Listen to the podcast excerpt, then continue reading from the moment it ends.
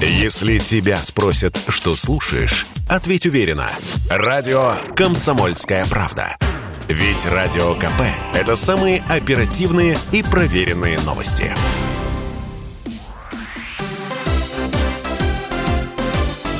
Новости спорта.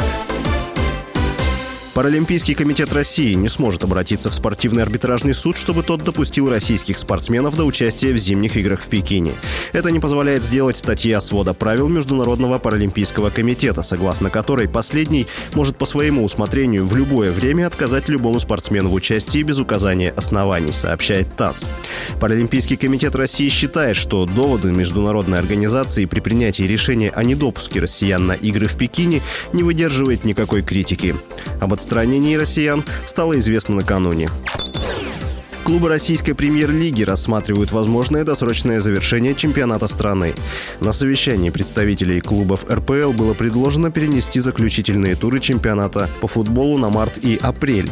Это позволит минимизировать риски от возможного ухода из клубов лиги иностранных футболистов. Таким образом, за счет переноса майских матчей чемпионат России закончится на месяц раньше. Российские клубы покидают иностранные специалисты и тренеры. В частности, из столичного «Локомотива» ушел немецкий специалист Маркус Гиздаль, а «Зенит» покинул бывший защитник сборной Украины Ярослав Ракицкий.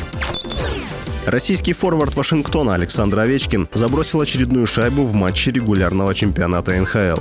Его команда обыграла Каролину со счетом 4-0. Кроме того, в составе Вашингтона отличились Евгений Кузнецов и Дмитрий Орлов. Для Овечкина заброшенная шайба стала 763-й в регулярных чемпионатах НХЛ. Сейчас он занимает четвертое место в списке лучших снайперов в истории лиги. Овечкина опережают только Уэйн Грецки, Горди Хоу и Яромир Ягр. У последнего последнего 766 шайб, а у Овечкина, еще раз напомню, 763. С вами был Василий Воронин. Больше спортивных новостей читайте на сайте sportkp.ru. Новости спорта. Вы слушаете радио «Комсомольская правда». Здесь самая точная и оперативная информация о спецоперации на Украине. Репортажи наших журналистов из зоны боевых действий. Много населенных пунктов брали вообще без боя, потому что ВСУ или националистические батальоны оставляли и бежали. В самом Донецке, по сообщению жителей, по нашим личным ощущениям, ночь прошла относительно тихо. Мне командир сказал, что у них там просто интенсивная перестрелка идет с обеих сторон. Заявление официальных лиц. Поэтому рассказывать, что Россия не вела переговоры или отказывалась, ну, это вранье. А 8 лет что мы делали? Ждали, терпели, просили, показывали, демонстрировали материалы. Комментарии экспертов. Ошибки совершила киевская власть, потому что на ее территории происходил конфликт.